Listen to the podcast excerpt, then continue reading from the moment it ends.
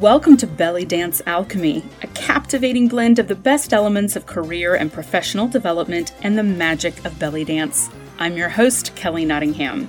Ready to make your day job sparkle and your dance life grow in new and inspiring ways? Well, let's see what we can brew up. Hi, listeners. I hope you enjoy the content that you get here on the podcast. And I have a favor to ask. I'm trying to expand the reach of the podcast to new listeners. So there are two ways that you can help me to do that because I can't do it by myself. If you would, please share this podcast with family and friends who you think would enjoy it. And if you would, write a review about the podcast wherever you get your podcasts. It really does help to have reviews on the podcast so that other people can see that someone gets something out of it. So if you're feeling like doing something nice today, I would really appreciate your help. All right, on with the show. Home renovation shows can be kind of addictive. My favorite kind are the ones where the clients have completely unrealistic expectations of how much house their money can buy. Also, Canada?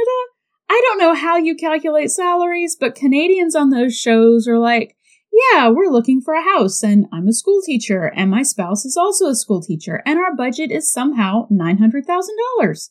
What? How much do you pay people, Canada?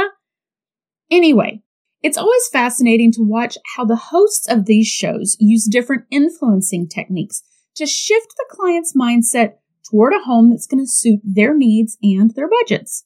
My very favorite way, when the host gets the client's wish list, shows them a home that is exactly what they're looking for, and then crushes their dreams by telling them this dream house is four times what they can afford. It's so sadistic, and I don't know what it says about all of us who watch these shows and get great joy out of that, but somehow it's just really satisfying to watch.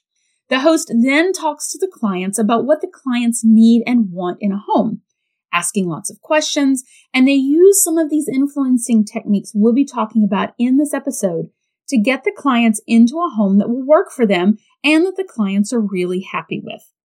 The goal for the show host is to get the clients to shift over to another way of thinking about their dream home, that maybe they don't need all the bells and whistles that they thought they did, or that their needs can be met in a different way. The thing is, companies and anyone trying to market to you use influencing techniques all the time on you. Trust me, once you start looking for ways that people and companies try to influence you, you can't unsee it. Now, this is way more subtle than the so-called social media influencers who are really obvious and trying to market and sell products through this super curated online social media presence. Like, you want to live a fancy life like I do? Then take this vitamin and wear these pants. Really, that's just direct marketing and selling and not really influencing like we'll be discussing today. So before we jump into my three-step influencing model, let's go over some key points to keep in mind. Influence is not manipulating or coercing or tricking people. Influence is persuading someone to an idea or perspective to get their commitment and support. Influence is getting people to want to do what you want them to do.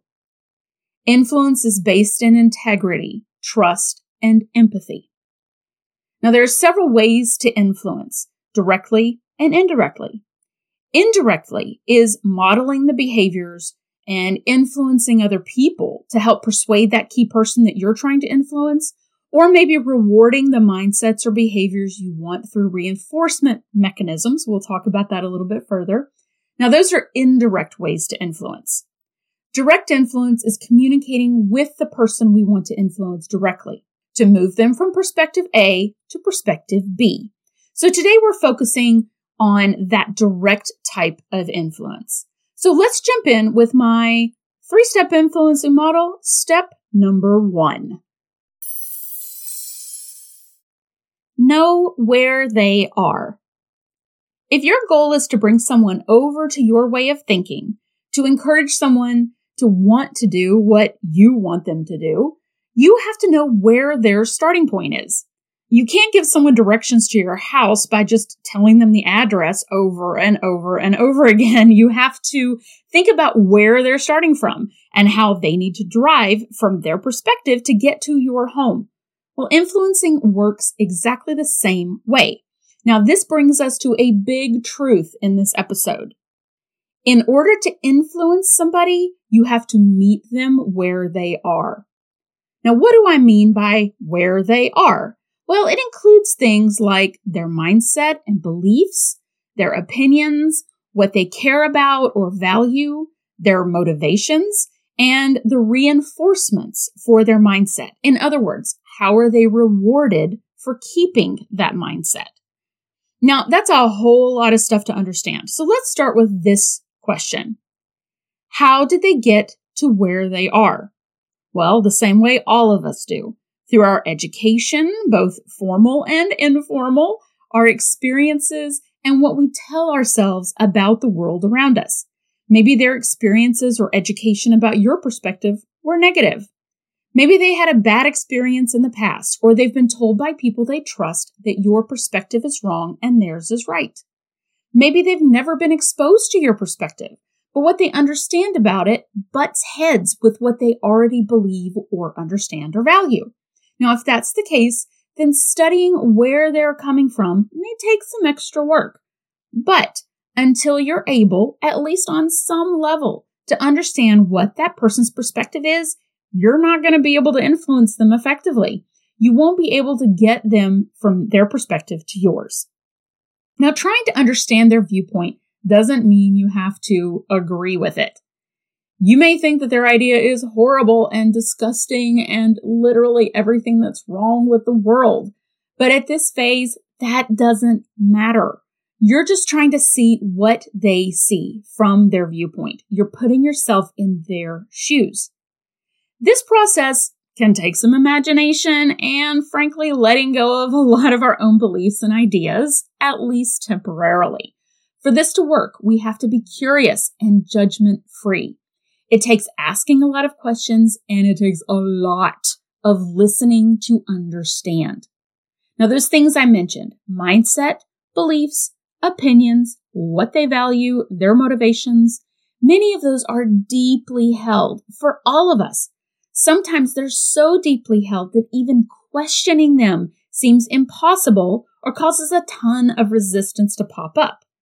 But if we don't even know what the other perspectives are or why other people support other ideas, we can't find any way forward to influence. Now, one big challenge that comes up is that sometimes we get so focused on their wrongness, on the difference between our opinions, that we can't make headway to move ourselves forward to a solution. We basically cross our arms and plop down in the middle of our idea, and we refuse to even listen to someone else's ideas, and our ability then to influence comes to a grinding halt. Because influence isn't yelling at someone until they give in. It's getting them to voluntarily shift their perspective. Now, I touched on this in a recent video that built on the recent conflict resolution podcast episode. I'm going to link to that video in the show description so you can check out that video if you're interested, because frankly, conflict and influence are very closely related. Oh, yes, they are. So let's look at a home buying example here. Let's say that you and your roommate or spouse are looking to buy a home.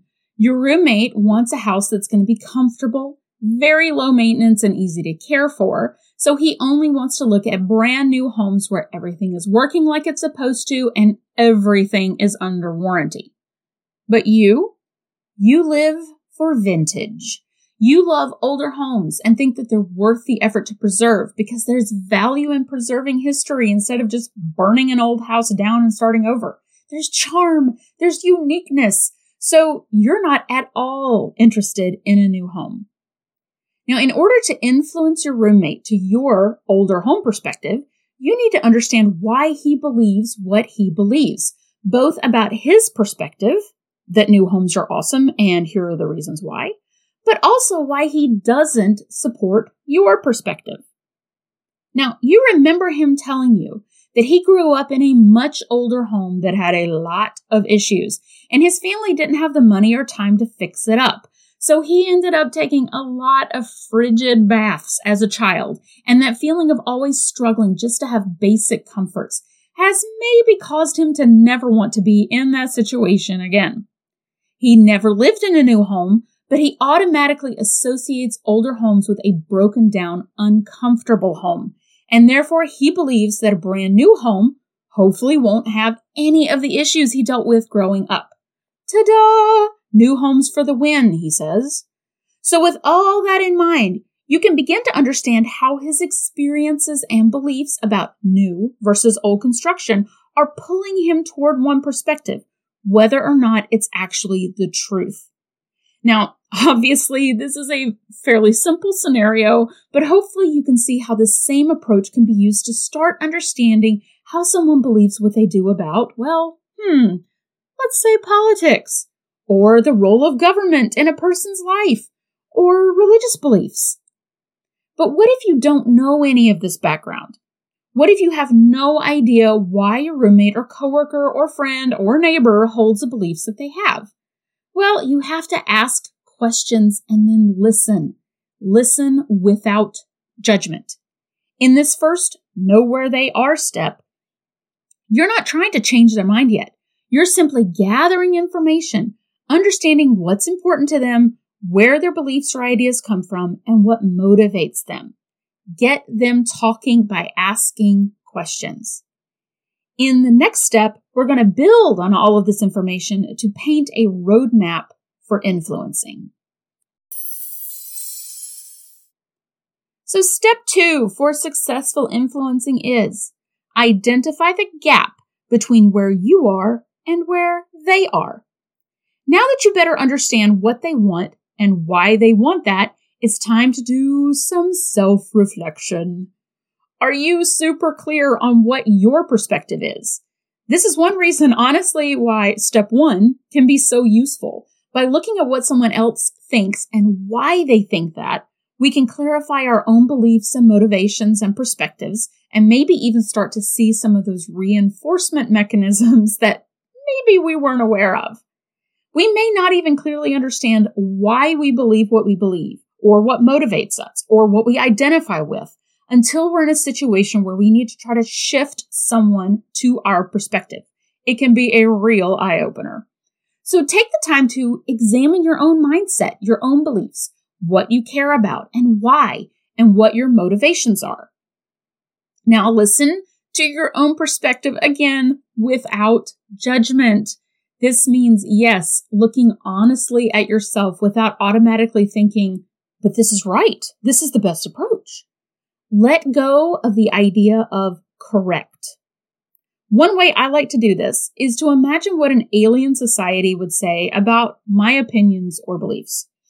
Look, Flirbit, creature A seems to prefer the more ancient dwelling, while creature B prefers the dwelling that the other creature has just constructed. Let us study this discrepancy further. Okay, so that's super silly, but honestly, it's a helpful way to pull us out of our own perspective objectively enough to see it without our own mindsets or emotions getting in the way. Aliens aren't likely to pass judgment on our opinions. They don't have an opinion on whether creature A or creature B is right. They just want to observe and understand. And who knows, through this process, you may be influenced to a different perspective yourself. So now hopefully you can see more clearly what you want versus what they want, your perspective versus their perspective. You may realize you're actually closer to each other's perspectives than you realize, or you may find that you're further apart than you thought you would be. That's okay. The goal is to see that gap between our perspectives. Now, once we get some clarity on the gap, we start problem solving about the path to get across that gap.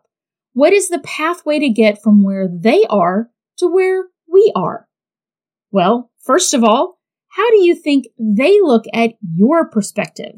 What would their arguments against your perspective look like? So let's go back to our house hunting example. What would your roommate think about your opinion? He might say things like, "Oh, well, she's never lived in an old home, so she doesn't get it."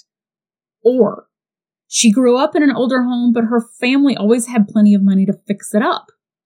Or she needs to quit watching home renovation shows because she doesn't understand how long all these repairs will take and how hard they are to do. So with that exercise, guess what you just did? You just identified your roommate's mindset obstacles. Their mindset obstacles are the ideas or arguments they're going to have to either go around or through or over to get to where you are. Once you've identified the gap in perspectives and their mindset obstacles, you can start to brainstorm ways to move them past those obstacles. And that brings us to step three in our influencing model. Guide them from common ground. You've already done a lot of work to discover the overlap in your perspectives, or at least in your motivations. Step three builds on that to actually help influence and guide the person toward your perspective. Now, the big truth of this episode is that in order to influence somebody, you have to meet them where they are. Now, this can be done in an infinite number of ways, but I'm going to share a few here just to get your creative juices flowing. What motivates them? If they're motivated by feeling knowledgeable, how can you appeal to that? If they're motivated by a sense of competition, how can you appeal to that? If they're persuaded by data or information, what info could help to sway them? But let's say they're not persuaded by data or information, but instead they're persuaded by helping other people. How can you show them that your perspective can meet that need for them? Now, if an idea feels really risky to them, how can you help them see the risk isn't that big? Or maybe the risk isn't even actually there. If you feel that the gap is really big or that their obstacles are maybe deep-seated and are going to be difficult to overcome, is it possible that you can meet somewhere in between, at least for the time being? Because just like guiding someone on a path from their home to your home, you can break the journey into segments so they don't get lost. Get them part of the way, then let them get their metaphorical bearings, so to speak, give them some time, and then move them through the next segment of the journey. You can think of it as incrementally moving through each obstacle in turn. If we try to get them through all of their objections to our perspective all at one time, they're probably not going to move at all. They may even dig in further to their perspective. And then there are now even more obstacles to overcome. When we try to pull them past all their obstacles at once, we end up in sort of a rock'em sock'em robot kind of situation where I'm telling you what you need to believe and you're turning around and telling me what I should believe. And we literally could be coming from the same perspective, but we just can't see it. We start from where they are, not from where we are. This means changing our discussion from I want to you want, and then show them solutions. Paint a picture of the common ground you found and how their needs and concerns can be met with your solution. I strongly, strongly recommend addressing their concerns and motivations early, and if you can, proactively, if you already understand them. Ask questions as you go, and be careful not to sound condescending or like you're talking down to them, because that shuts everybody down fast. Be willing to listen without judgment, because you're listening to solve, not to prove yourself right. Now, that means you also need to be willing to change your own perspective too. I mean, we're not always right, are we? If there's a mindset obstacle that your idea doesn't address, well, you may need to reconsider your own ideas. So let's go back to our house hunting example. Maybe your roommate has some good points about the D I Y aspects of owning an older home, but he doesn't understand the solid construction that past builders used. So you both have some learning to do there. If he's persuaded by data, share information about repair costs for new homes versus older homes. Address his concerns about D I Y repairs on an older home directly and juxtapose that with concerns about new construction. I think you get the idea. Now, if they're having to overcome a lot of mindset obstacles or some really big ones, understand that they will need to come along at their own speed, not yours. This can be so hard, especially if you're not a patient person. They are going to need some time to process, to let the ideas and solutions that you've shared with them kind of melt away their obstacles bit by bit. Be patient. Be open to answering questions. Be supportive. Sometimes changing perspectives can mean a change of identity or of those reinforcement mechanisms. So, for example, if their social community is staunchly of the same opinion that they are, that's going to take some time for them and some real effort to move away from that opinion. Now, once you get a feeling that progress is being made, then it's time to rinse and repeat until you both find mutually satisfying common ground. All right, so those are the three steps to influencing successfully. Know where they are, identify the gap between where you are and where they are, and then guide them from common ground. All right, with that being said, it's time to take this one for a final spin. This next week, find someone to influence about something. Anything. Why your favorite T V show is something they'll enjoy too. Practice understanding someone else's mindsets, motivations, values, and reinforcement mechanisms, and how you can bridge the gap between their mindset and yours. How can you meet them where they are with their love for sappy rom-coms and show them how their needs might be met with your action thrillers? Whatever you decide to influence them on, have some fun with it. It's amazing what we can learn about others and ourselves. All right, that's it for this episode. Thanks for sharing this podcast and for your podcast reviews. It is greatly appreciated. Talk to you all soon. Bye. If the pandemic lockdown has made you aware of some major changes you want to make in your career or dance life, I can help. Maybe you realize you hate your current job, or that you're holding yourself back from making a big life change that deep down you really want. Now is the time to start building momentum for the future. I've spent my career in professional development and training at Fortune one hundred companies, leading training initiatives and coaching people from frontline employees to executive level leaders to improve their relationship to their work, their colleagues, and themselves. If you think some non-judgmental support and gentle nudging would help you to get going, give me a call to discuss one-on-one coaching and consulting. If your organization or company is ready for an injection of new ideas, energy, and practical tools to improve company culture and efficiency, let's chat. I have off-the-shelf workshops ready to bring to your organization on topics like effective communication, change management, presentation skills, and a suite of leadership development workshops, just to name a few. Custom workshops are also an option. For a thirty-minute complimentary consultation, email me at bellydancealchemypodcast at gmail dot com, go to bellydancealchemy dot org, or reach out to me on LinkedIn or via the links in the podcast notes so we can see if I'm a good fit for your needs.